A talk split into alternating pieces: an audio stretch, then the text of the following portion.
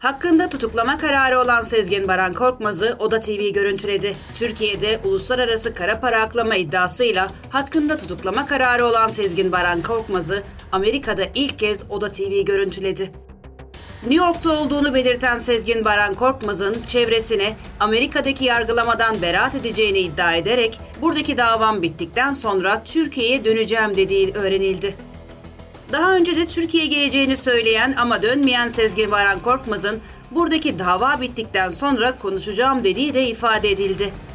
Sezgin Baran Korkmaz'ın çevresine hapishanede okuduğum kitaplar sayesinde ayakta kaldım.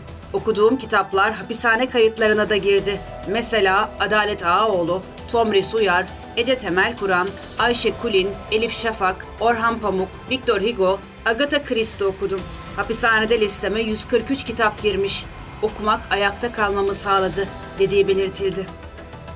Sezgin Baran Korkmaz'ın Amerika Birleşik Devletleri'nde yakın çevresiyle bir araya geldiğinde Türkiye'deyken kendisiyle yakın ilişki içerisinde olan kişilerle ilgili konuştuğu belirtilirken şu sözleri söylediği öğrenildi. Benimle ilgili yalanları yazanlar İstanbul'daki ofisime gelen, çayımı, kahvemi içen kişiler. Aynı kişiler patronları hakkında atıp tutarken bana övgüler düzüyordu.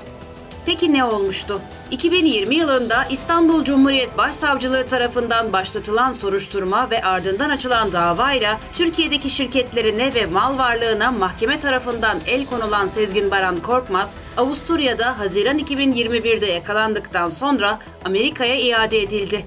15 Temmuz 1922'de Amerika Birleşik Devletleri'ne iade sonrası hakkında kara para aklama, dolandırıcılık ve devlet işlemlerine engel olma suçundan Sezgin Baran Korkmaz 1 Ağustos 2023'te bu tahtaki hapishaneden tahliye edildi.